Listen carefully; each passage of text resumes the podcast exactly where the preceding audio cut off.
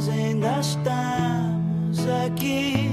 Bem-vindo, Padre José Luís Borga. Obrigado pelo convite. Como é que foi a vida na Lua? Foi uma brincadeira das melhores que já me passaram pela mão. Padre José Luís Borga, 55 anos, estou como sou, no alta definição. Creio que é a Almada Negreiros que diz a alegria é a coisa mais séria do mundo. E eu tenho a certeza disso. Quando Jesus veio ao mundo, a primeira coisa que os anjos dizem, alegrai-vos, tendo-nos uma boa notícia. A alegria é sempre a base de uma disposição para as coisas boas da vida. E eu acho que se há coisa que este programa teve, quer dos seus figurinos, quer na dinâmica que tem, é de uma alegria que eu acho que foi isso que cativou.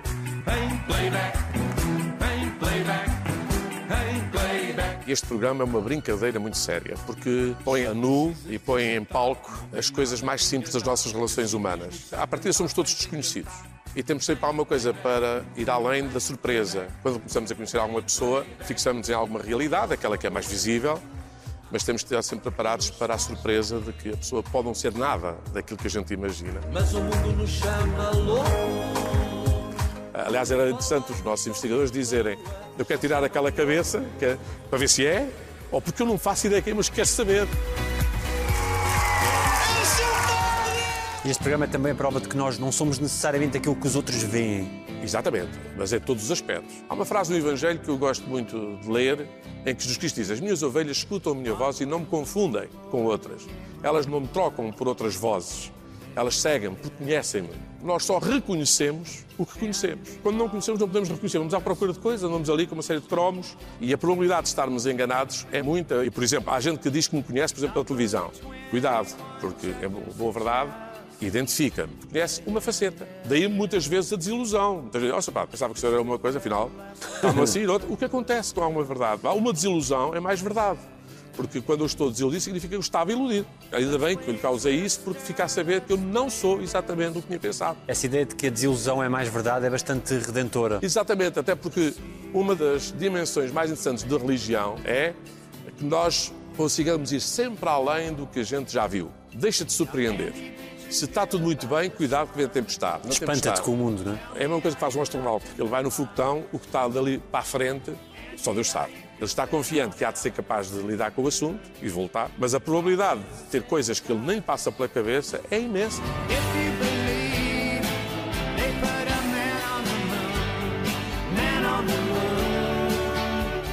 Algo de muito saudável quando temos o Padre Borga a cantar O Coração Não Tem Idade do Toy. Ah, porque a frase é da, da doutrina da Igreja. Nada do que é o caminho humano é estranho à Igreja. Ai de mim se eu não percebesse o que é estas vivências. Seria para mim muito estranho. Mais ainda, ai de mim se eu não entendesse porque é que cantado tanta gente se sintoniza com este tipo de questões. O problema é saber, eu posso cantar isto por expressão artística ou posso cantar isto por querer falar sobre este assunto. Vou beijar, vou dançar, vou até me cansar toda a noite. Tudo o que é humano não é estranho à Igreja. Todos os espaços não são interditos. Pelo contrário, não há espaço nenhum interdito. Para quem quer anunciar o Evangelho, ele é anunciado às pessoas humanas. Onde está um ser humano, seja na prisão, porque cometeu o pior crime possível, seja um homem da maior justiça a ser condecorado no 10 de junho, em qualquer das circunstâncias, a Igreja é sempre portadora de alguma coisa homem. E por isso é que eu nunca escondo que sou padre. Não me peça para não ser padre. Isso aí já não me entendem e já não me faço entender. Mas desde a minha ordenação, e já lá vão 30 anos, que o sentido do meu viver é anunciar algo que faz falta às pessoas saberem. Não há espaços interditos e é bom que a gente se surpreenda por ver a igreja em todo lado. A fé não é uma coisa que nos subtrai à vida, é uma coisa que nos reclama que estejas na vida. Vive. Abre a tua disponibilidade de coração e mostra como a vida é sempre uma graça, seja ela na desgraça, seja ela na hiper benção. Alguma vez te apaixonou no sentido romântico? Põe tua mão na mão do meu Senhor, na Galileia. Descobriu primeiro a música ou a fé? Eu descobri a fé na música. A música tem várias exigências que na nossa vida é muito importante. Primeiro, tem disciplina, tem ritmo, tem verdade. Quando tu cantas, emprestas à verdade algo que o outro pode escutar. A música faz uma coisa que é muito simples, que é captar e sintonizar. A fé eu recebia do berço. Eu, quando nasci, o meu irmão João já estava no seminário, também é padre. A minha mãe era uma cantora militante e o repertório dela era sempre coisas da igreja. E depois porque, desde pequenino, primeiro que fui menino de coro e logo comecei com poucos anos a cantar na igreja, a tocar na igreja. Foi da igreja que fiz o primeiro grupo de baile e quem é que nós juntámos? A malta da igreja, das várias paróquias. E a aparelhagem foi o Padre Amil, que era o meu prior, que nos arranjou para a gente tocar. E quando entra no seminário, entra com que intuito? Eu entrei para o seminário, ia fazer 18 anos. Eu devo dizer que passei aí dois anos a resistir, a dizer que não queria ser padre. E tinha argumentos para isso. Até que numa semana de agosto, semana de oração pelas vocações, e com a ordenação de um padre, houve um colega, hoje meu colega padre, que tinha entrado no seminário antes, chamou ao pé de mim, tu nunca pensaste em ser padre? E a pergunta, tu nunca pensaste em ser padre, não podia mentir. Disse, não sei, mas ficou-me. E durante uma semana que eu rezava para haver vocações, aquela pergunta vinha mas não queres ser padre? Mas porquê é que não queres? Eu lembro-me de passar de uma resistência imensa a uma paz. Quando eu vi, e por que não? O por que não deu-me uma alegria, uma paz, é do género rendi-me. Eu senti que se respondesse afirmativamente, ficaria um homem feliz. E isso, até ver, mesmo com altos e baixos, tem-se concretizado. Encara a vida do sacerdócio como uma escolha e uma renúncia. Não, é uma resposta. Quem escolhe, normalmente engana-se muito. Isto é uma resposta, somos escolhidos. Eu não sou padre porque quero. Eu aceitei o chamamento. Eu tenho que sintonizar com quem me chama e acreditar que aquilo que eu sou chamado a viver não está a mais nem é de menos. Mas implica uma renúncia também. Claro, e a renúncia de ser eu, o dono de mim próprio. Não te pertences, tu pertences a quem te ama. O melhor é fazer a equação a partir daí. Pergunta a quem te ama o que espera de ti. E então saberás aonde é que estás a falhar ou não. Quando te pedem para renunciar, nem que seja à própria vida, depende de quem te pede isso. A renúncia dessa maneira é como vais a um médico e dizes assim: "Menino, tenho que perder não sei quantos quilos. É claro que custa a perder os quilos. Mas ao fazeres isso, não estás a piorar a tua vida, estás a cuidar da tua qualidade de vida. A vocação à vida é sempre um chamamento à qual nós não nos candidatamos. Nós nascemos, como dizia o poeta, não fui ouvido no ato em que nasci. Depois percebemos é que as pessoas dão-nos muito e esperam que a gente comece a corresponder. Daí que não há coisa mais alegria a uns pais é verem os filhos capazes de se dar e de se dar alguma coisa de grande. Ou alguém. Isso é importante. Quando a pessoa de Jesus Cristo entra na vida da gente, é uma tutela pelo amor.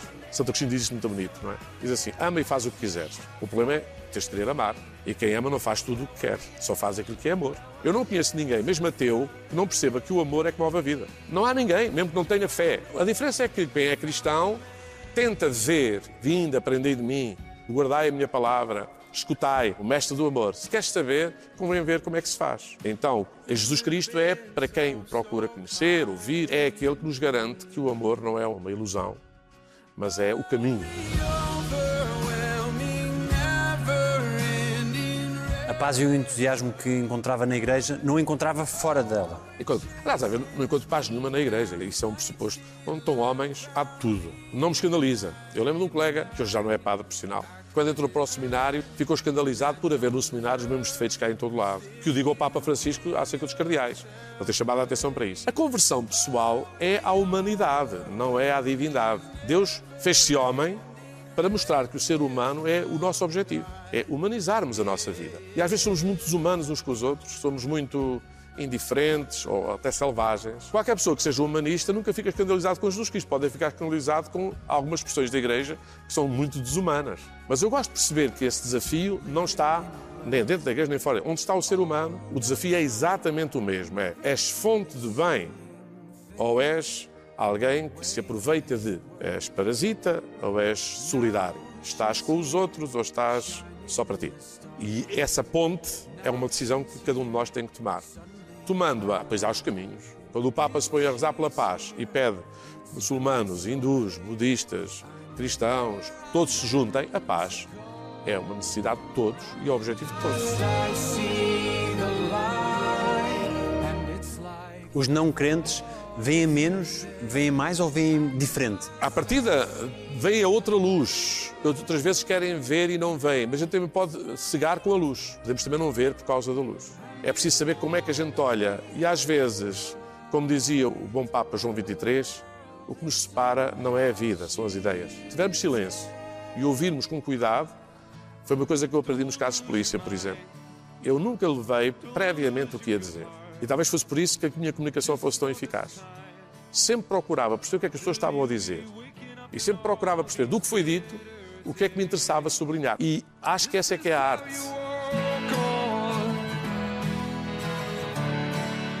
Jesus Cristo não era um pregador daqueles que se impunha. O profeta Isaías até diz: não vai levantar a voz nem apagar a, chama que ainda resta, mas vai pegar as coisinhas pequeninas e às vezes é preciso semear no coração das pessoas aquilo que elas procuram e que elas buscam. Agora, se eu lhe vou logo dar uma série de imposições, se ela não tiver disponibilidade, bloqueia logo. O problema é este: ou fazemos caminho com, e tu fazer caminho fazes duas coisas, aprendi nos escuteiros. Ou vamos juntos, até ajuda a marcar ritmo, irmos todos. Ou um fica para trás e não, anda embora, anda lá. E o outro diz, pá, espera aí por mim, não vais tão depressa. Estes ritmos acontecem sempre que a gente faz caminho em comum. Ora, a vida não é mais do que isto.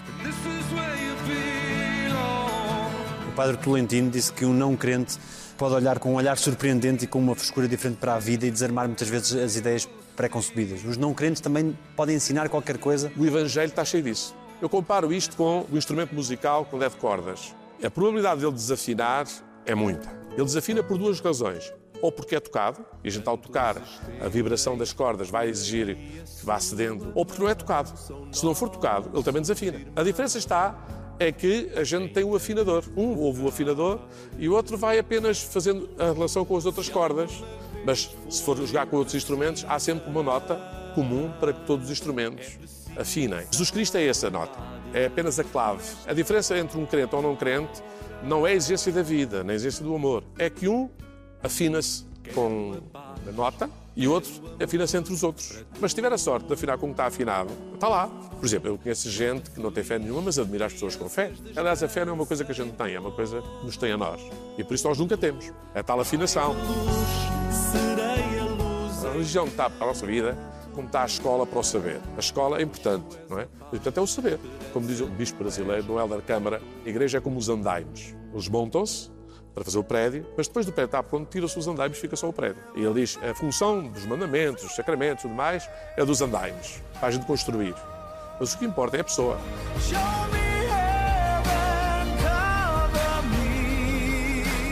Nunca deixou de fazer sentido para si ser padre. Não, por uma razão simples, é que as pessoas a quem eu me dou não só agradecem como reconhecem. Sou só eu convencer-me a mim próprio disto, está muito enganado, não é? Mas o que é verdade é que a boa parte das pessoas não se sente que dizer que eu sou padre possa prejudicar o que quer que seja do que eu sou. Eu também não me sinto diminuído por isso, embora não tenha a exibir, mas o facto das pessoas se sentirem agradecidas pelo ministério que eu exerço, seja na liturgia, seja na catequese, seja nestes lugares, confirma que aquilo que eu estou a fazer faz sentido. Alguma vez se apaixonou no sentido romântico? Ah, eu tive paixões dessas. Então, se ela olhasse para mim e olhasse para ela, era sinal que aquilo era, era certinho, como a água. Mas a paixão, no sentido romântico, nunca me arrastou. Sempre fui subejamente, diria, fiel à paixão que me arrasta. Eu vou dizer de uma maneira muito simples, mesmo quando eu gosto muito de uma pessoa, eu sinto que seria empobrecedor, quer para ela, quer para mim, que essa relação fosse a significativa da minha vida. Esta coisa de eu ser livre para todos, até para aqueles que não gostam de mim, porque isso também é importante, dá-me uma firmeza na minha vocação. Agora é uma paixão como outra qualquer. Por isso é que a gente também não vem por aqui sem ser por amor. Outro dia vi uma frase do Correio da Manhã que dizia Padre Alentejano, deixa a igreja por amor. Eu disse, para isso, só se por alentejano, não vejo razão nenhuma para isso. É que todos os padres que estão na igreja é por amor. Deixar por amor não é deixar a igreja, é segue o seu caminho por amor. Espero que tu não tenha deixado a igreja. A igreja pelo menos não deixa a ele. É, Isso é importante. Quais são os seus pecados? Tenho vários. Preguiça, a indisponibilidade às vezes de aceitar os defeitos das pessoas, a mania que eu tenho de ser um bocadinho às vezes eh, impaciente com os tempos que as pessoas demoram a chegar lá. Ora, ao fim de 30 anos de padre, já percebi porque é que os anciãos é quem deve estar à frente disto tudo. Lembro sempre de um assassino que foi-se confessar, assassino, o senhor está perdido, vai para o inferno, não sei o que. Toda a gente dizia, até que o coitado teve o cuidado de ter com um padre já muito idoso e disse, padre, eu venho aqui porque eu assassinei uma pessoa. Ele responde-me tranquilamente, e que mais, meu filho? Portanto, a gente também, com o tempo, vai ganhando mais base para lidar com a fraqueza, as nossas e dos outros. O celibato dos padres devia ser uma questão em aberto? É sempre uma questão aberta, tanto é que ela está sempre em discussão. Mas é por ser cristão que ela se torna tão importante. A vocação ao celibato é um chamamento que a gente tem que ver que é tão difícil como ser fiel a uma mulher. É muito difícil ser fiel. A questão do celibato é muito isso. A Igreja escolhe para o ministério sacerdotal homens que tenham sinais vocacionais ao celibato. No caso da Igreja Ocidental, ela acha que a função de encaminhamento espiritual, de testemunho, de disponibilidade, de liturgia é mais capazmente desempenhada por homens celibatários. A mesma coisa para monges ou para gente que vive a vida monástica. Quem pensa viver a vida mais ao nível do amor humano, no sentido mais carnal, mais de, de geração de filhos e tudo mais, é outra vocação tão válida como esta, que é exatamente por ser diferente que ela é tão válida. Eu costumo dizer, é tão difícil encontrar vocações ao celibato como é vocações ao casamento. Agora, convém que seja vocação quer uma quer outra. Se é vocação, ela tem tudo para dar certo. Para os seus pais foi um orgulho ter-se tornado padre. Eu devo dizer, a minha mãe foi uma mulher que morreu muito feliz. O meu pai também. O meu pai era mais doente. Eu rezava com eles. A minha mãe presidia o terço, o meu pai era o sacristão. Portanto, todos os dias a gente ia rezar o terço à igreja e eu lá ia pequenito, com 14 anos, 15 anos. E para os meus pais foi uma benção muito grande. Aliás, ela é que dava as recomendações ao pai, ao filho. Tu vê lá, tenho a certeza que é quem mais orgulho e é quem mais, se eu não for fiel, mais bagou. O olhar das mães pode ser divino? é certamente divino. Não há olhar mais divino do que o olhar de uma mãe. Sobretudo quando ela vê tudo o que não está ali, mas já ali está. A mãe, quando sente a gravidez, ela já está a ver, vai ter um filho. Não é, não é vou ter um bolho de, de células. Aliás, por causa disso é que a gente, quando está aflito, chama é pela mãe, não é pelo pai. Como é que lidou com a perda? Já acompanhei muito de perto, o meu pai foi mais surpresa, um problema já mais prolongado e morreu engasgado, foi uma coisa mais ocasional. Minha mãe foi mais doente até ao fim, foi de uma entrega total, ministrei os sacramentos, foi muito em paz, muito em paz. Ministrar os sacramentos à própria mãe é algo que marca. É um dever, ela também, e há a Eucaristia que eu presidia e, portanto, é um dever nosso. Ou era eu, ou era o meu irmão, mas como eu estava mais perto, calhou-me a mim fazer. Ai de nós, o dever do escuta começa em casa. Não? é? Era muito mau que eu não tivesse esse cuidado. Aliás, foi até em termos de vivência da sua doença, foi uma forma dela também se entregar e ficar em paz. Encontram-se palavras para momentos como esse, sobretudo num Sim. estado tão prolongado? Paz é a palavra mais necessária. E entrega. Vou dar este exemplo porque é assim das coisas mais banais, pelo menos frequentes na minha vida. Padre, posso roubar-lhe dois minutos? Eu disse, eu dou-lhe uma hora, portanto não me rouba dois minutos. Não vou roubar nada porque eu estou a dar. Quando a gente entrega e dá, só temos de ter alegria nisso. E às vezes o que custa do estado muito, eh, diria, de provação é que as pessoas, umas agarram-se e outras agarram as pessoas. E há momentos em que é para agarrar e outros em que é para soltar.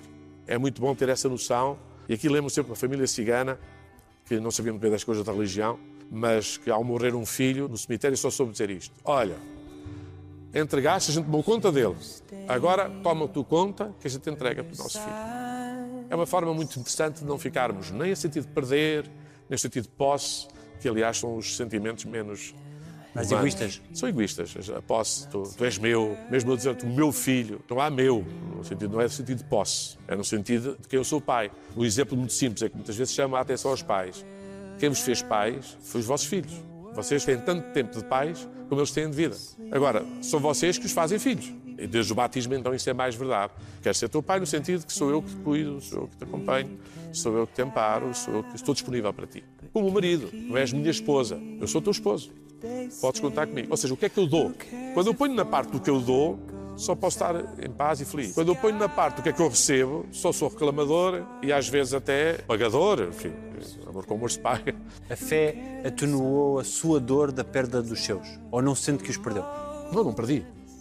Na fé, todos os seres vivem em Deus. Minha mãe rezava muito por mim, meu pai também. Não é? Eu costumo dizer às mães de padres: vocês vieram-me para sofrer.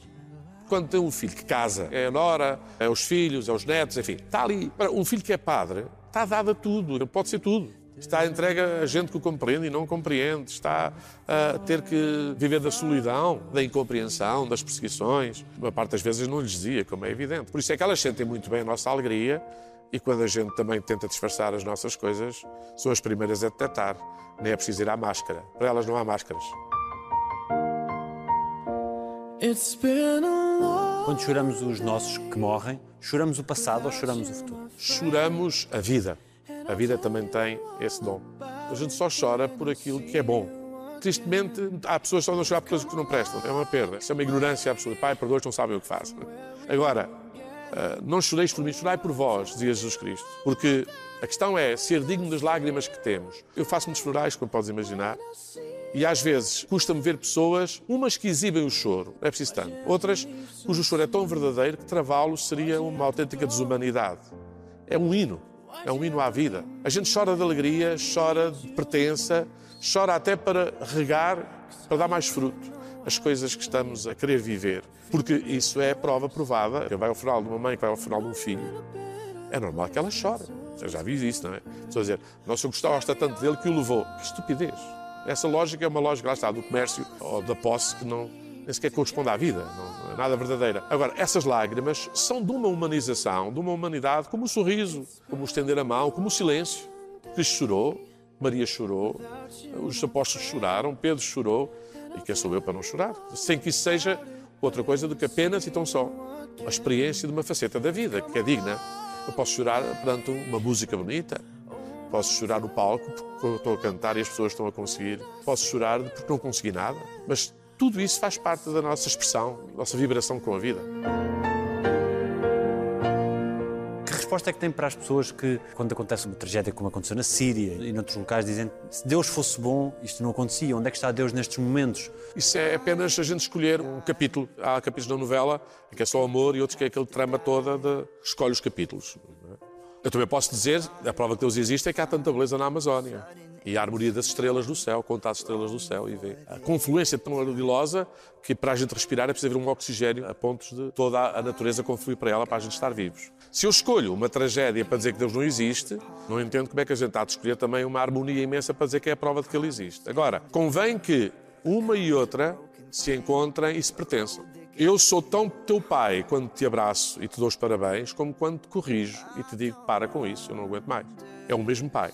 E já agora são as duas facetas da vida. Uma vez um, amigo meu, a quem lhe ordeu a fábrica onde trabalhava, estava desesperado e dizia mal. E o pai chega ao pé dele e diz-lhe: És tão padre, ainda estás a ver que Deus é para provar-te que tu és mais capaz agora de reerguer isso do que estavas antes. Cá males que vêm por bem, Deus escreve direito por linhas tortas. O que é verdade é que a vida é um mistério que não abdica de nenhuma dessas facetas. Deus é tanto Deus na minha, eh, na minha desgraça, na cruz nosso Senhor Jesus Cristo, como no dia da vinda dos magos a adorar o menino, é o mesmo Deus. A vida é que comporta estes capítulos todos. E ai de nós, só sabemos viver um.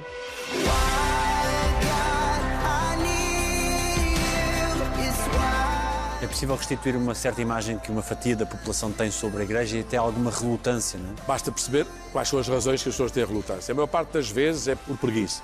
A igreja está para a nossa vida espiritual como os ginásios estão para a nossa vida física. Eu ando no ginásio e não parece, mas ando. e sei o quanto a gente lá vai, o quanto a gente sofre. Depois a malta não vai lá por preguiça. Mas depois quando vai e percebe o efeito que aquilo lhe faz, até começa a ficar viciado naquilo. Preciso ter cuidado das duas coisas. O bom critério não é se gosta ou não gosta, é se lhe faz bem ou não e se está a fazer bem. Por isso é que é preciso ter um PT para dizer não faça tanto, mas já está estragado. Ou a escola para a vida intelectual. Na medida em que ajuda e que estrutura, é sendo necessária. Mas na medida em que ela possa e pode estar a estragar, é evitável. Por exemplo, a gente fala aqui dos pecados numa igreja intransigente, rigorista, eh, jansenista, no sentido puritana. Isso dá cabo da vida das pessoas. Mete medo às pessoas, que abusa delas, da sua inocência, que não as habilita à liberdade, diz, o padre é que sabe. E não, não diz assim, olha, Sr. Padre, ajude-me a também saber. Eu sei o que é que elas querem. E se eu lhes der o que eles querem, ficam satisfeitas. Mas o que é importante é que elas caminhem à luz da fé. Por isso é que a fé é um caminho. Quem se vai para Santiago de Compostela sabe isso. Cada vez que sobe uma montanha, não vê estas torres, bom, vai ter que baixar, subir a outra, ainda não vês as torres. Quer dizer, é aquela sensação de que onde eu estou, ainda tenho caminho para fazer para a frente. Podemos inferir que naquelas pessoas que cometem atos atrozes, como a pedofilia ou assassinatos, que Deus não teve um impacto nelas como devia? Obviamente. Que elas não estavam na posse de um mínimo de verdade ou de generosidade, de confiança, isso é um facto. Agora, o que significa que eu posso estar dentro da igreja e estar numa atitude na qual nada do que eu faço me questiona, me transforma. O outro também dizia: o meu médico mandou-me inscrever no ginásio para eu recuperar a saúde. Estou inscrito há não sei quanto tempo e estou cada vez pior. Já lá foste? Eu vou, mas não faço nada. Quer dizer, fico lá sentado. Não é o ir à igreja que faz um cristão. É viver a igreja mesmo quando não está lá. A vida da igreja não me tira nada da minha fraqueza, mas dá-me noção da minha fraqueza para eu perceber como é que é lidar com ela para me fortalecer e para a transformar. O São Paulo diz de uma maneira muito bonita: onde abunda o pecado, superabunda a graça. É onde está o pecado que eu vou vendo. Agora, o que faz as pessoas é, às vezes, é esconder o pecado e ele vai ser palestrando. Creio que, por exemplo, os escândalos de pedofilia na igreja afastam as pessoas dessa. Sim, se tu fores para ti a ocasião de pecado ou de escândalo, por mais pequenos, mais valia, frase é muito forte, que atasse uma mão ao pescoço e te lançasse no fundo do mar. Ou seja, nós temos de ter noção de que podemos, com as nossas fragilidades, e sobretudo com a nossa esperteza, podemos ser gente muito má índole. E não é necessariamente com a pedofilia. Eu posso fazer isso até por uma visão errada da religião. Eu lembro das pessoas que tinham medo de Deus, não é? E se falasse que Deus ia chamá-los, estavam em pânico. Ao contrário do que Cristo quis ensinar. Nada pior do que uma coisa falsa. Uma religião falsa produz falsidade. E a gente pode estar, de maneira falsa, a viver o que vivemos. Jesus Cristo só chamou pecadores. E eles não se portaram lá muito bem na presença dele. Imagina depois do Espírito Santo. Mas o Espírito Santo é que lhes moldando com outros critérios, que é para dizer tu não és bom porque os outros dizem, mas és bom porque tu, ao ver-te ao espelho, não tens vergonha de ti próprio, não tens que esconder, não tens que usar máscara, mas tens que te dignificar. Podes ter paz no meio do maior conflito, desde que tu saibas que estás no sítio certo, na atitude correta. Eu vou dar este exemplo que eu gosto muito. O Xanana Guzmão venceu a Indonésia quando eles o prenderam. Ele trabalhou muito melhor quando estava preso, foi mais notícia, hou- houve logo os movimentos todos por lá. Portanto, se eles soubessem o que sabem hoje, nunca o tinham aprendido. Deus escreve direito por linhas tortas. Esta pedofilia faz muito bem à Igreja, sobretudo a uma Igreja que está convencida que tem para ser perfeita. Aliás, na Idade Média, era a sociedade perfeita. Era assim que a Igreja definia. A gente agora percebe faz-nos mal pensar isso nós próprios. Não somos nada perfeitos. A Igreja, quando ela aparece no mundo a querer ser uma coisa perfeita, faz uma máscara e a gente percebe que lá vai dentro, meu Deus, é melhor não ver. É possível erradicar o mal. O mal está vencido, mas ele faz parte da nossa história. O adversário do amor chama-se egoísmo. As pessoas são egoístas. Eu sou egoísta por natureza. Não contar com o meu egoísmo é uma estupidez, porque isso é o que ele quer. Fica à vontade. Agora, quando eu o moldo e o ilumino e o denuncio a partir do amor, ah, ele vai ter que baixar a bola. Porque o amor tem muito mais força do que o egoísmo. Eu dou este exemplo que é muito interessante, que é a história do adolescente, que a mãe já anda há três semanas para lhe cortar o cabelo. Ó filho, vai cortar o cabelo. Toma lá dinheiro para cortar o cabelo. Ah, bem, não vou nada. Não, não vai, não vai, não quer cortar o cabelo. Até que a miúda de quem ele anda apaixonado diz assim: epá, tu és bom, esse cabelo. Ele, no momento seguinte, pede à mãe dinheiro para cortar o cabelo. O que aconteceu não foi o problema do cabelo. O problema era saber a quem é que ele quer agradar. A história aqui não é tanto a gente pensar que o mal não existe, é uma parvoíce, é que o bem é muito, infinitamente mais potente do que o mal. A única vida que existe é depois da morte. Diz-me por qual estás disposto a morrer e de ter porque é que tu vives.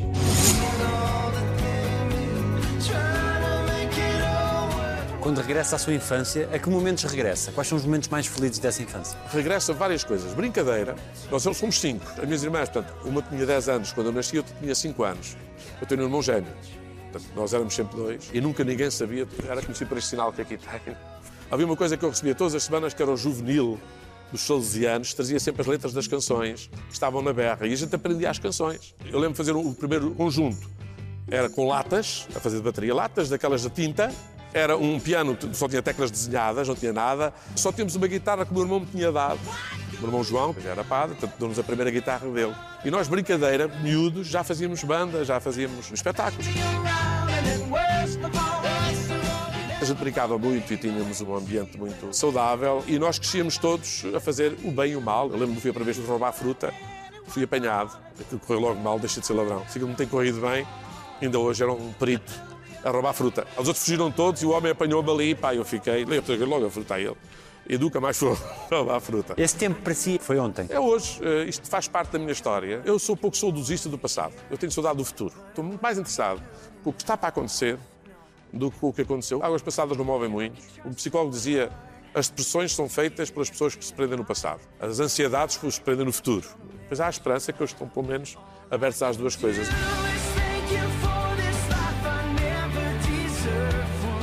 Deus para si é uma entidade consciente. Deus para mim não é uma identidade, Deus para mim é o amor. E o amor não é uma entidade, é o que dá ser a tudo. Tudo o que existe é por amor e para amar. Até as nossas fraquezas. Sendo Deus amor, Deus está em nós. Ou está em nós ou não tem lá nenhum. Ele é que faz de nós, à sua imagem e semelhança, seres dignos. Faz de nós pessoas. O que humaniza é as pessoas. Quem me humaniza foram as pessoas que eu conheci. Se eu só vejo gente desumana, eu estou desumanizado. Portanto, a melhor maneira da gente humanizar uma pessoa é ser humano com ela. Isso é um dever que eu tenho, porque o homem é a imagem e semelhança de Deus. É no homem que o Deus se reflete. Deus, ao tornar-se homem, divinizou a humanidade. Deus fala no mais íntimo de mim próprio. Por isso é que às vezes eu preciso de deixar que Ele fale, em vez de andar a obrigar que Ele fale aquilo que eu quero.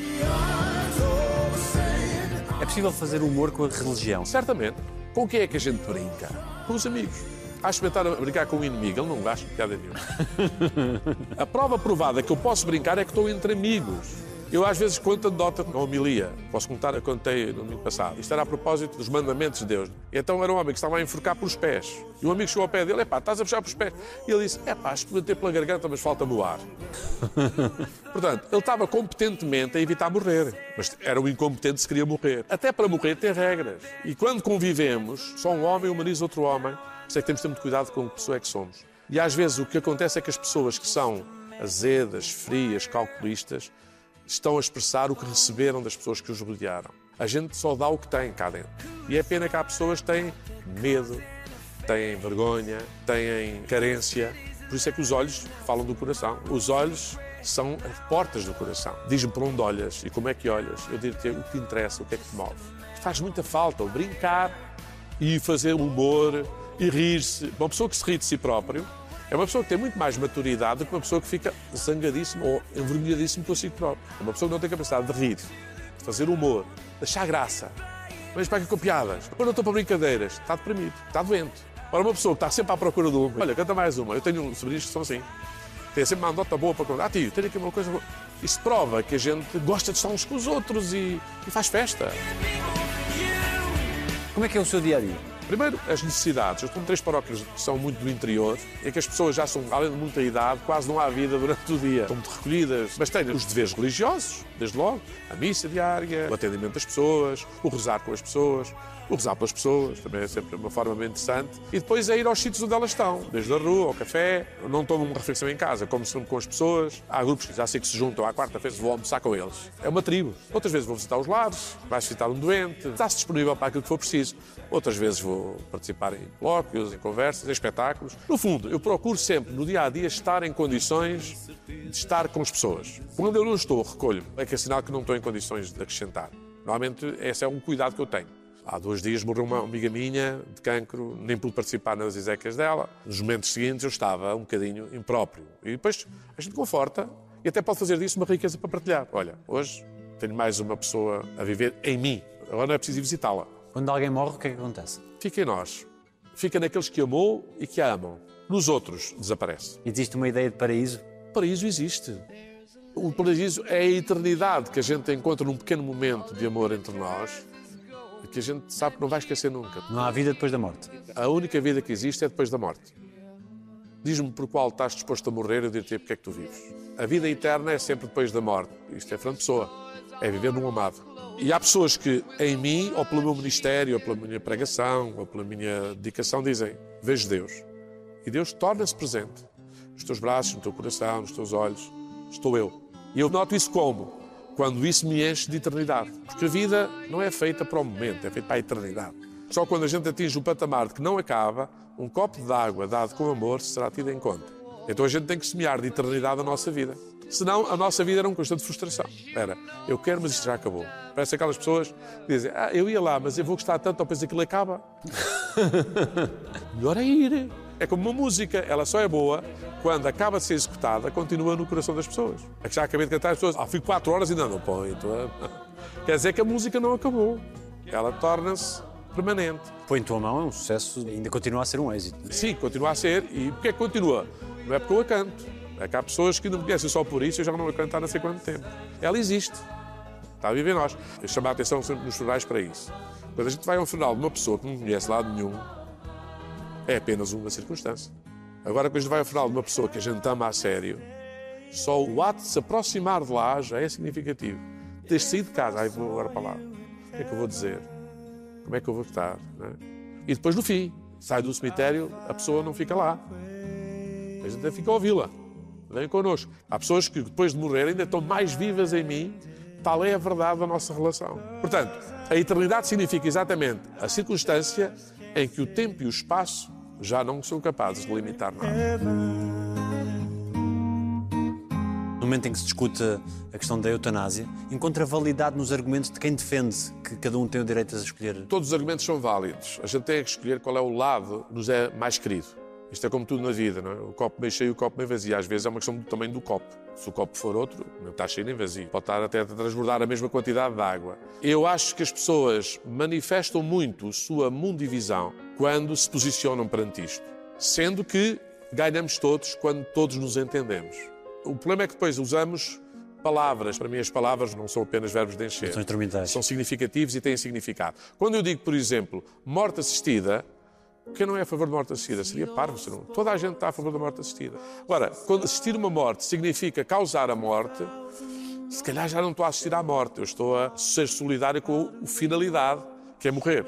E uma pessoa que desiste de viver, ninguém morre sozinho. É um título de um livro muito bonito, de um psicólogo, o Sampaio. Eu sinto muitas vezes que uma pessoa que se suicida, não é tanto a pessoa que suicidou está morta, mas a família há de perguntar-se porquê. E quando deixa uma carta, então, meu Deus, é preciso ter muito cuidado com isto. Porque, de facto, ninguém morre sozinho.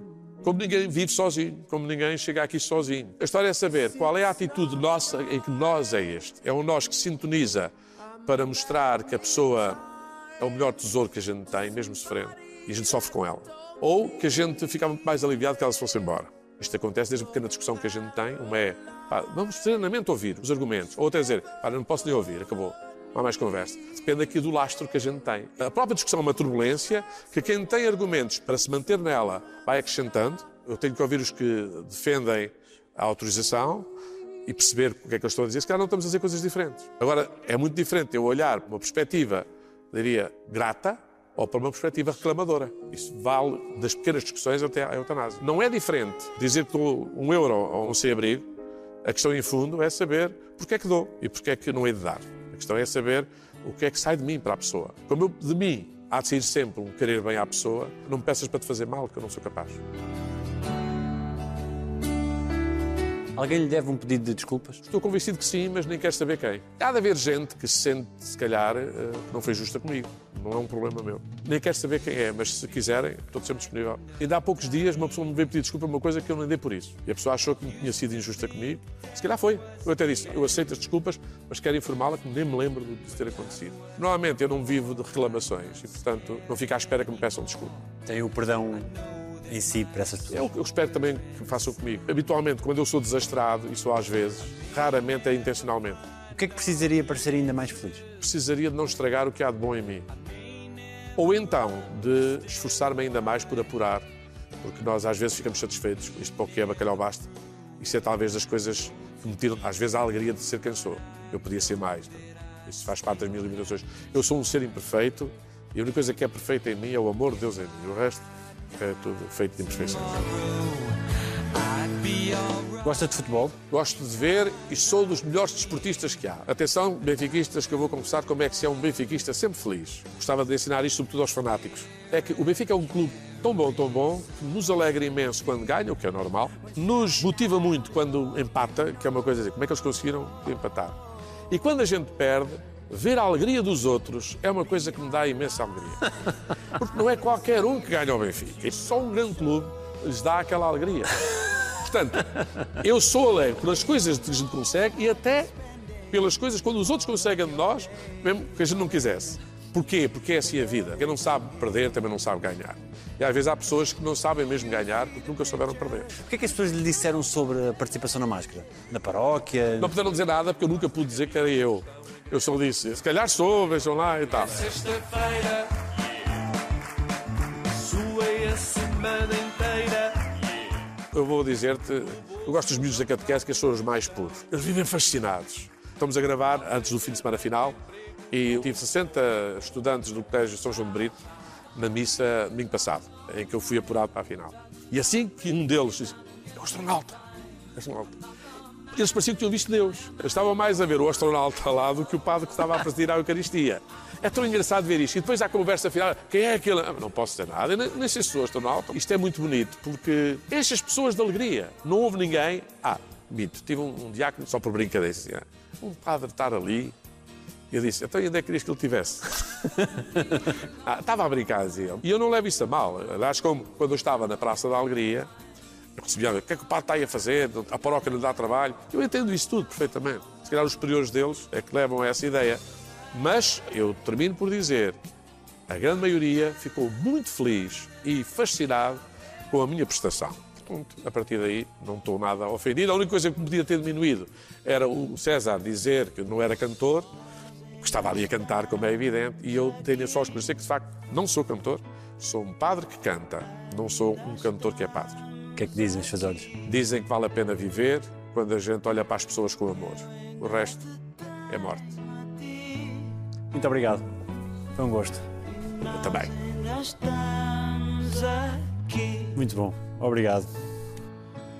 os homens e as gerações,